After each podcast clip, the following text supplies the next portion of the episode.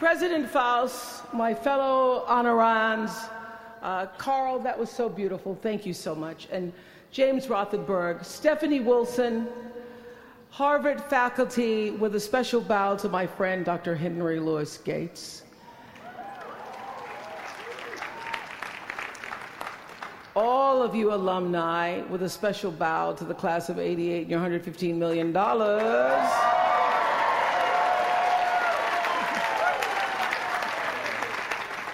And to you, members of the Harvard class of 2013.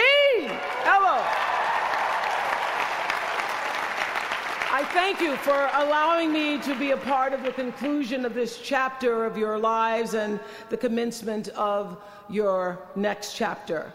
To say that I'm honored doesn't even begin to quantify the depth of gratitude that really accompanies uh, an honorary doctorate from Harvard. Uh, not too many little girls from rural Mississippi have made it all the way here to Cambridge, and I can tell you that I consider today as I sat on the stage this morning getting teary for you all and then teary for myself. Uh, I consider today a defining milestone in a very long and a, and a blessed journey. My one hope today is, is, to, is that I can be a source of some inspiration. I'm going to address my remarks to anybody who's ever felt inferior or felt disadvantaged, felt screwed by life. This is a speech for the quad.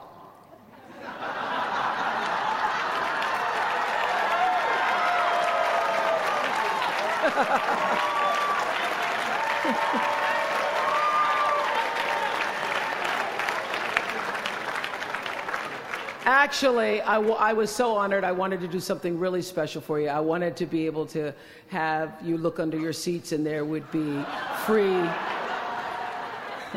free uh, uh, master and doctor degrees, but I see, I see you got that covered already.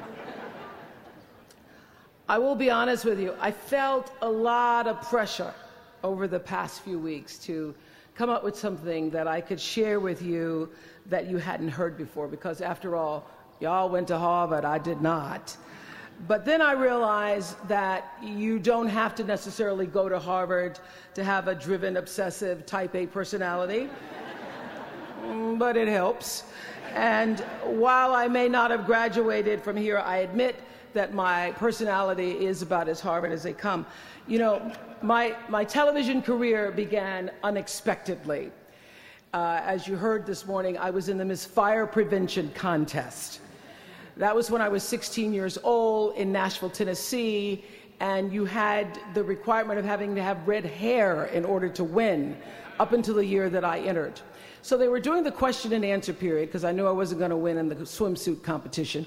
So during the question and answer period, the question came, Why, young lady, what would you like to be when you grow up? And by the time they got to me, all the good answers were gone. So I had seen Barbara Walters on the Today Show that morning, so I answered, I would like to be a journalist. I would like to tell other people's stories in a way that makes a difference in their lives and the world. And as those words were coming out of my mouth, I went, Whoa, this is pretty good. I would like to be a journalist. I want to make a difference. Well, I was on television by the time I was 19 years old.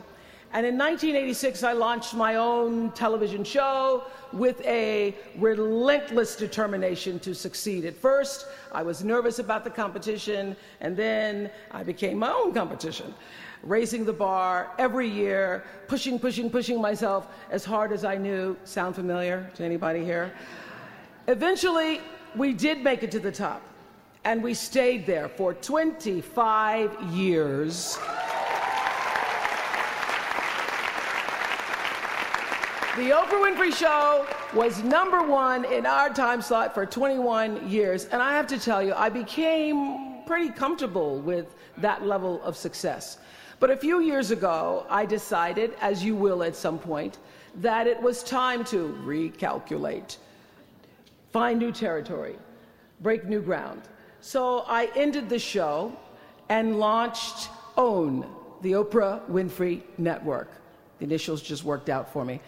So one year later, after launching OWN, nearly every media outlet had proclaimed that my new venture was a flop. Not just a flop, but a big, bold flop, they call it. I can still remember the day I opened up USA Today and read the headline Oprah not quite standing on her own. I mean, really, USA Today, now that's the nice newspaper. it, it, it really was, this time last year, the worst period in my professional life.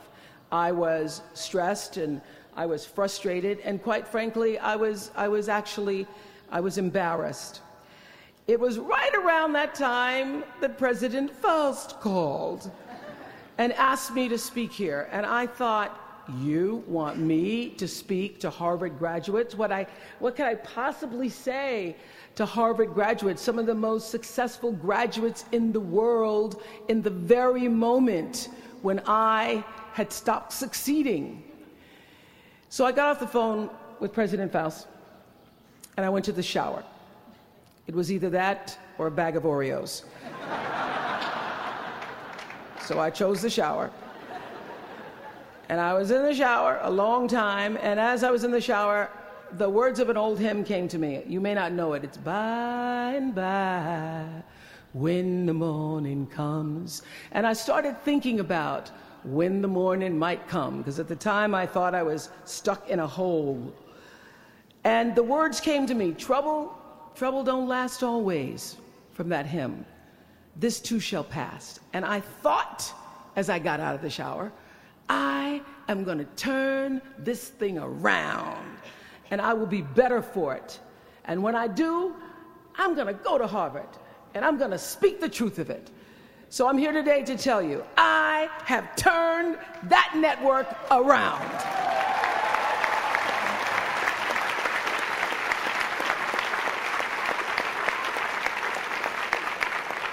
And it was all because I wanted to do it by the time I got to speak to you all. So thank you so much. To speak to you all. So thank you so much.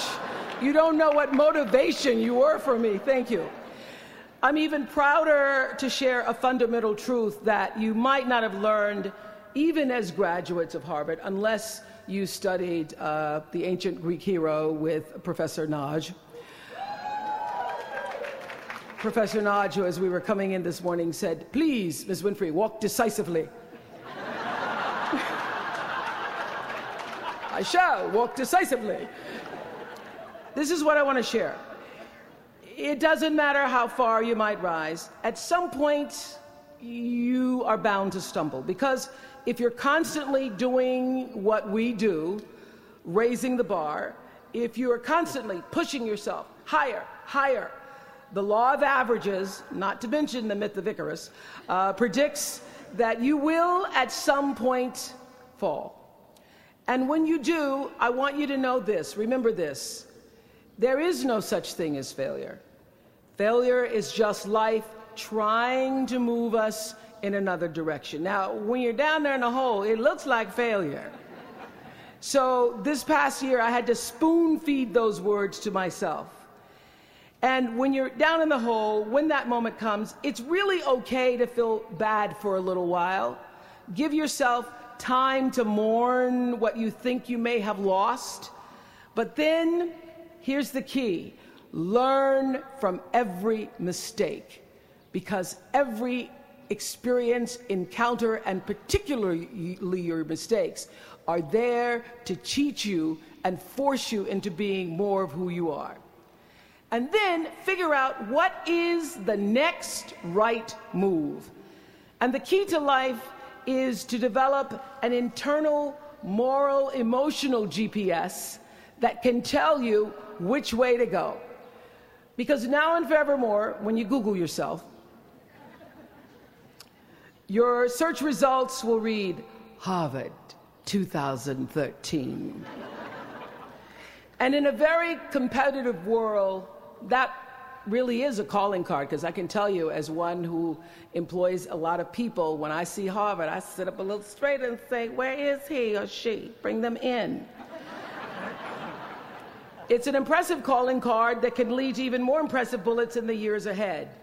Lawyer, senator, CEO, scientists, physicists, winners of Nobel and Pulitzer Prizes, or late night talk show host.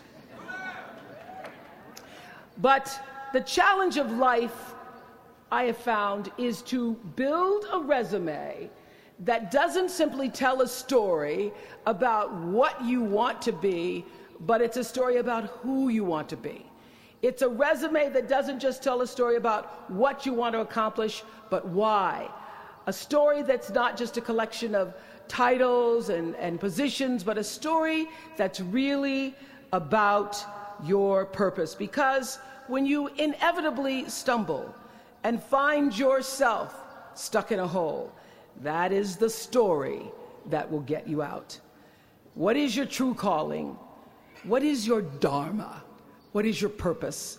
For me, that discovery came in 1994 when I interviewed a little girl who, who had decided to collect pocket change in order to help other people in need.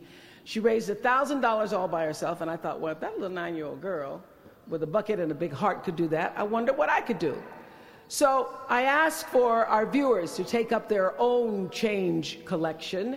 And in one month, just from pennies and nickels and dimes, we raised more than $3 million that we used to send one student from every state in the United States to college. That was the beginning of the Angel Network.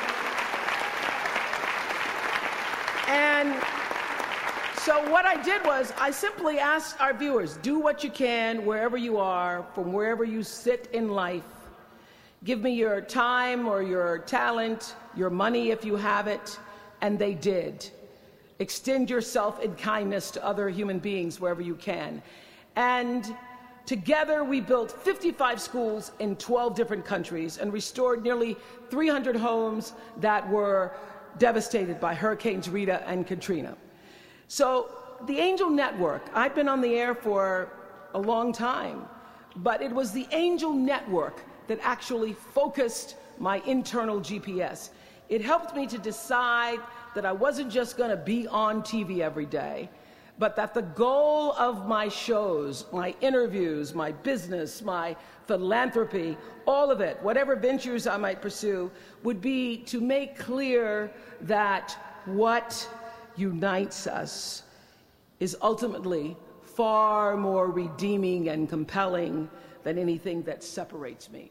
Because what had become clear to me, and I want you to know, it isn't always clear in the beginning, because as I said, I've been on television since I was 19 years old. But around 94, I got really clear. So don't expect the clarity to come all at once, to know your purpose right away. But what became clear to me was that I was here on earth to use television and not be used by it, to use television to illuminate the transcendent power of our better angels. So, this angel network, it didn't just change the lives of those who were helped, but the lives of those who also did the helping.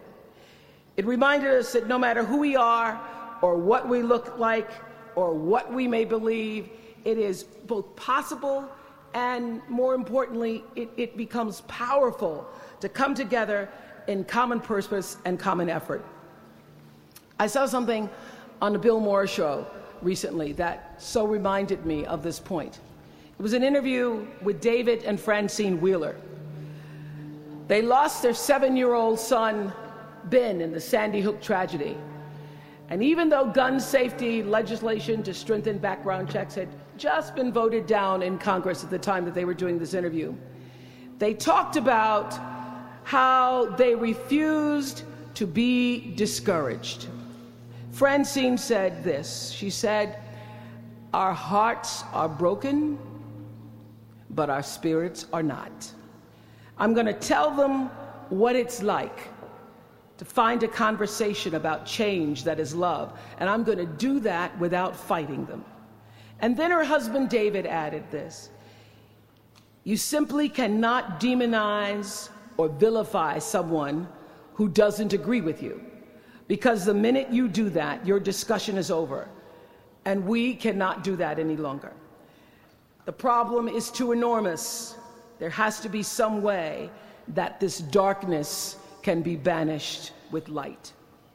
In our political system and in the media, we often see the reflection of a country that is polarized, that is paralyzed, and is self interested. And yet, I know you know the truth. We all know that we are better than the cynicism and the pessimism that is regurgitated throughout Washington and the 24 hour cable news cycle. Not my channel, by the way.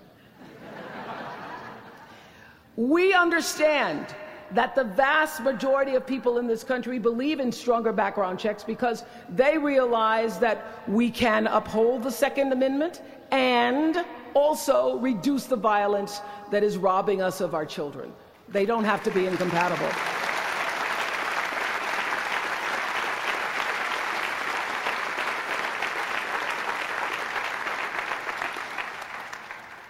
And we understand that most Americans believe in a clear path to citizenship for the 12 million undocumented immigrants who reside in this country because it's possible to both enforce our laws and at the same time embrace the words on the Statue of Liberty that have welcomed generations of huddle masses to our shores. We can do both.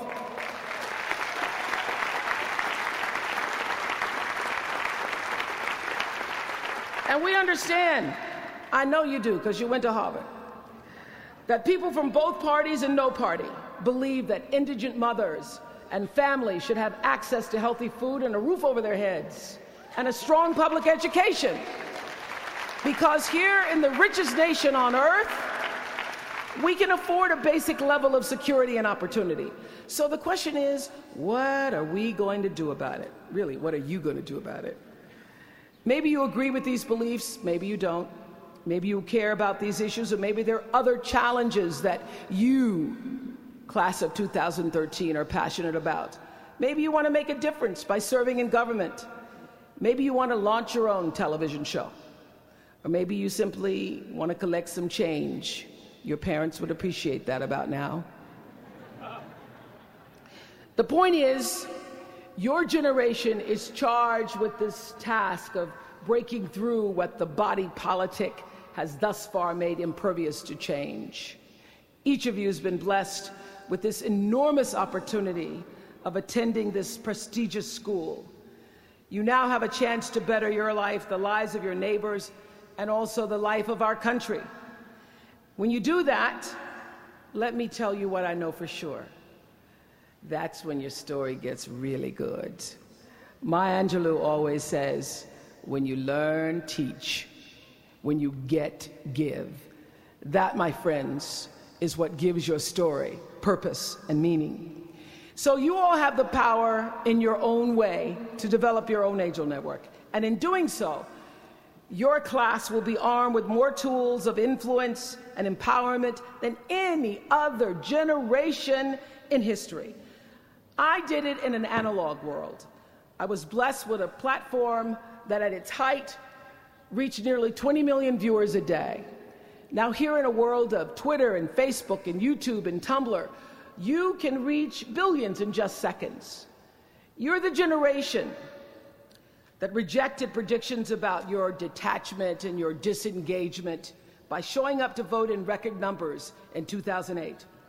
And when the pundits, when the pundits said, they said, they talked about you, they said you'd be too disappointed, you'd be too dejected to repeat that same kind of turnout in the 2012 election, and you prove them wrong by showing up in even greater numbers. That's who you are. This generation, your generation, I know, has developed a finely honed radar for BS. Can you say BS at Harvard? the spin and phoniness and artificial nastiness that saturates so much of our national debate. I know you all understand better than most that real progress requires authentic, an authentic way of being, honesty, and above all, empathy. I have to say that the single most important lesson I learned in 25 years talking every single day to people was that there's a common denominator in our human experience. Most of us, I tell you, we don't want to be divided. What we want, the common denominator that I found in every single interview, is we want to be validated. We want to be understood. I've done over 35,000 interviews in my career. And as soon as that camera shuts off, everyone always turns to me and inevitably, in their own way, asks this question Was that okay? I heard it from President Bush. I heard it from President Obama. I've heard it from heroes and from housewives. I've heard it from victims and perpetrators of crimes. I even heard it from Beyonce and all of her Beyonce-ness. she finishes performing, hands me the microphone, and says, Was that okay?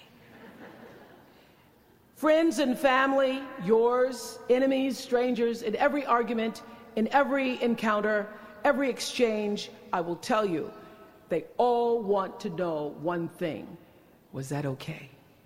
Did you hear me? Do you see me? Did what I say mean anything to you? And even though this is the college where Facebook was born, my hope is that you will try to go out and have more face to face conversations with people you may disagree with.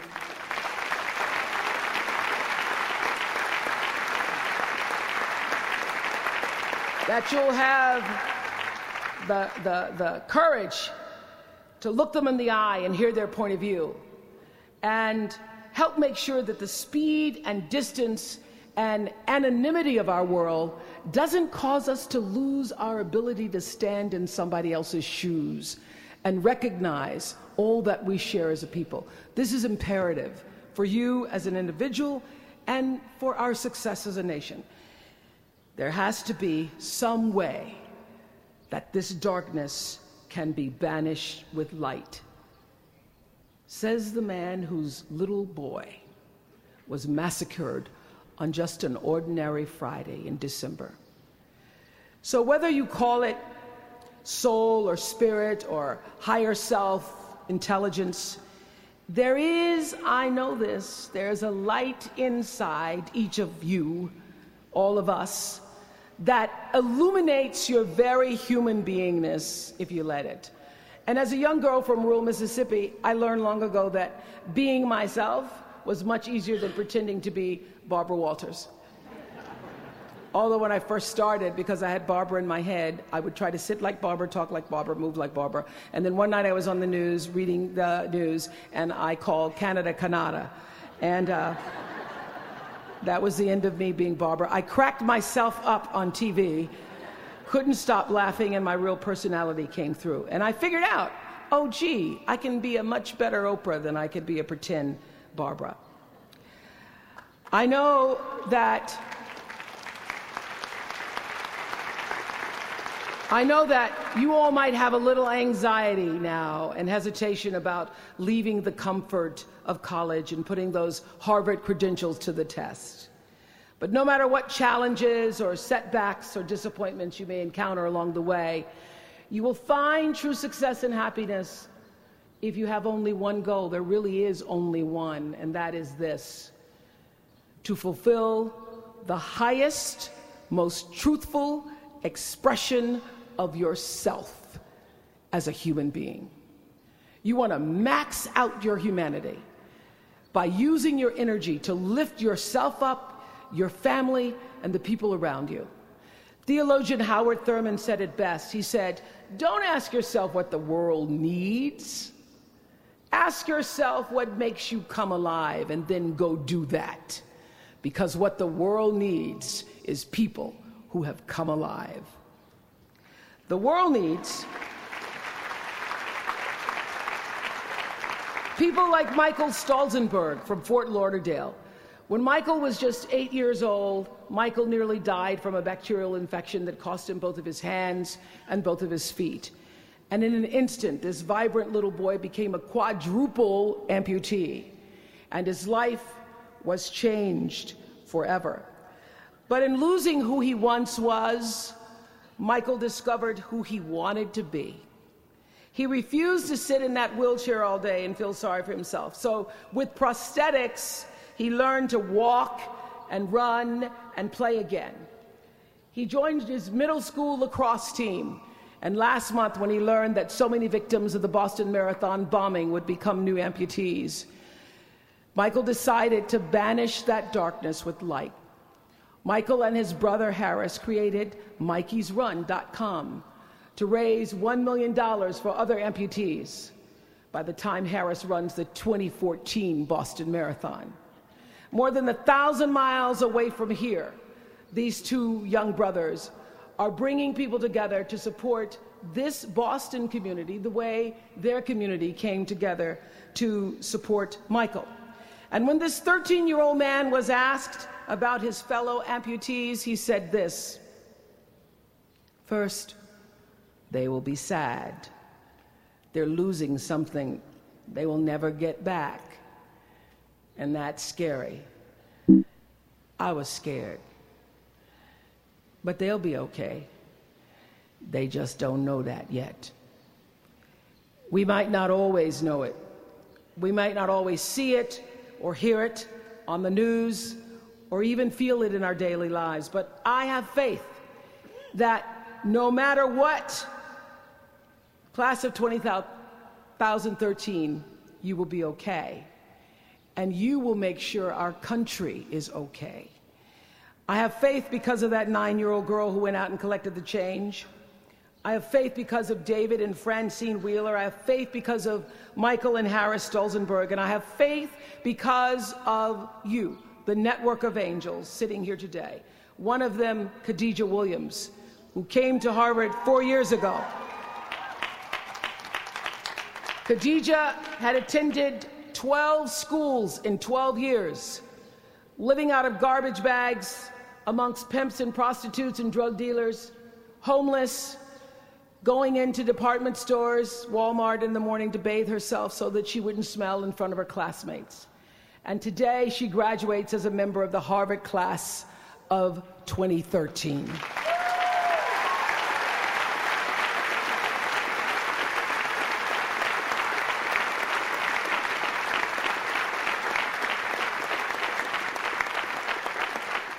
From time to time, you may stumble, fall. You will for sure count on this.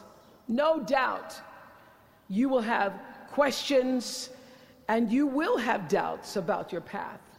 But I know this if you're willing to listen, to be guided by that still small voice that is the GPS within yourself, to find out what makes you come alive, you will be more than okay you will be happy, you will be successful, and you will make a difference in the world.